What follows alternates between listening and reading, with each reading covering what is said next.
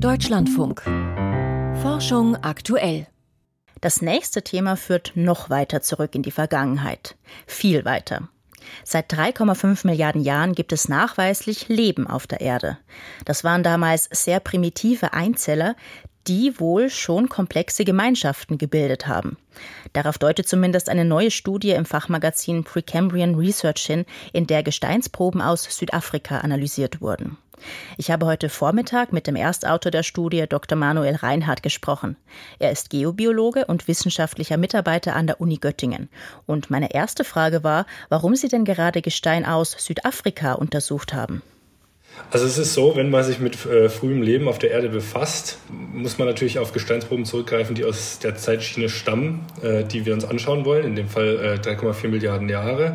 Und die treten nur noch an sehr ähm, speziellen Standorten an der Oberfläche auf auf der Erde. Das liegt daran, dass die Erde sich selbst recycelt und äh, erst bei gebirgsbildenden Prozessen diese alten Gesteine aus dem Untergrund wieder hervorgehoben werden. Und die kommen nur noch in Südafrika vor, äh, in Australien, Indien, vielleicht noch ein bisschen in Nordamerika und das war's.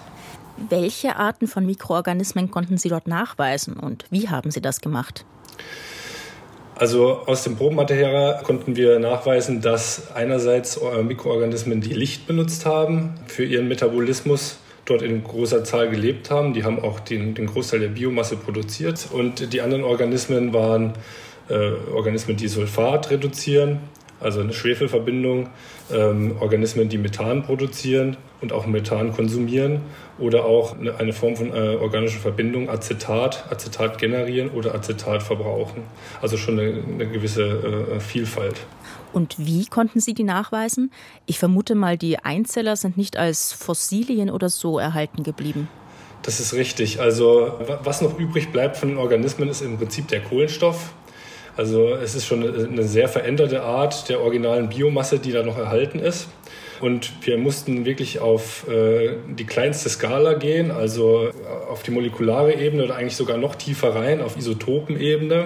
Das bedeutet also, wir mussten uns den Kohlenstoff angucken, äh, in welcher Form dieser vorliegt. Und äh, unterschiedliche Metabolismen nutzen diese Kohlenstoffisotopen in unterschiedlicher Art und Weise, bauen die unterschiedlich in ihre Biomasse ein. Und diese Unterschiede konnten wir messen und dadurch Rückschlüsse ziehen auf die einzelnen Metabolismen.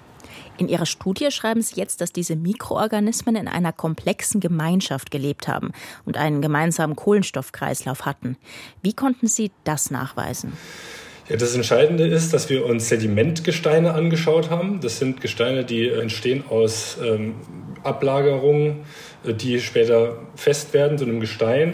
Und diese äh, enthalten einzelne Schichten. Und die Schichten sind im Prinzip repräsentieren einzelne Zeitintervalle. Und wenn ich jetzt in einer Schicht unterschiedliche Signaturen finde, kann ich eigentlich davon ausgehen, dass in dem bestimmten Ablagerungsintervall auch äh, die Prozesse zeitgleich ähm, stattgefunden haben, die biologischen, und wir sozusagen deshalb davon ausgehen können, dass die Organismen auch zeitgleich gelebt haben. Also haben Sie quasi feststellen können, dass Sie gleichzeitig gelebt haben. Und woher wissen Sie jetzt, dass Sie einen gemeinsamen Stoffkreislauf hatten und nicht ja zufällig nebeneinander hergelebt haben? Im Prinzip ist es so, dass die äh, äh, Metabolismen, die wir nachweisen konnten, teilweise organisches Material auch brauchen, um ihre, äh, um, um ihre eigene Biomasse aufzubauen. Also die, die, die Organismen sind sozusagen, sozusagen voneinander abhängig. Die einen produzieren äh, in großer Anzahl äh, äh, Biomasse, die anderen verstoffwechseln diese wieder und nutzen dann das organische Material der, der Erstgenannten, äh, um ihre eigene Biomasse aufzubauen und äh, auch um Energie zu gewinnen. Das heißt, die hängen im Prinzip voneinander ab. Und das kennt man auch aus modernen Ökosystemen in sogenannten mikrobiellen Matten ähm, leben verschiedene Organismen zusammen, die aber von ihren Stoffwechselprozessen aufeinander aufbauen, sozusagen in Symbiose leben. Sogar die ersten Lebensformen auf der Erde haben wohl schon sowas wie symbiotische Gemeinschaften gebildet. Manuel Reinhardt von der Uni Göttingen war das.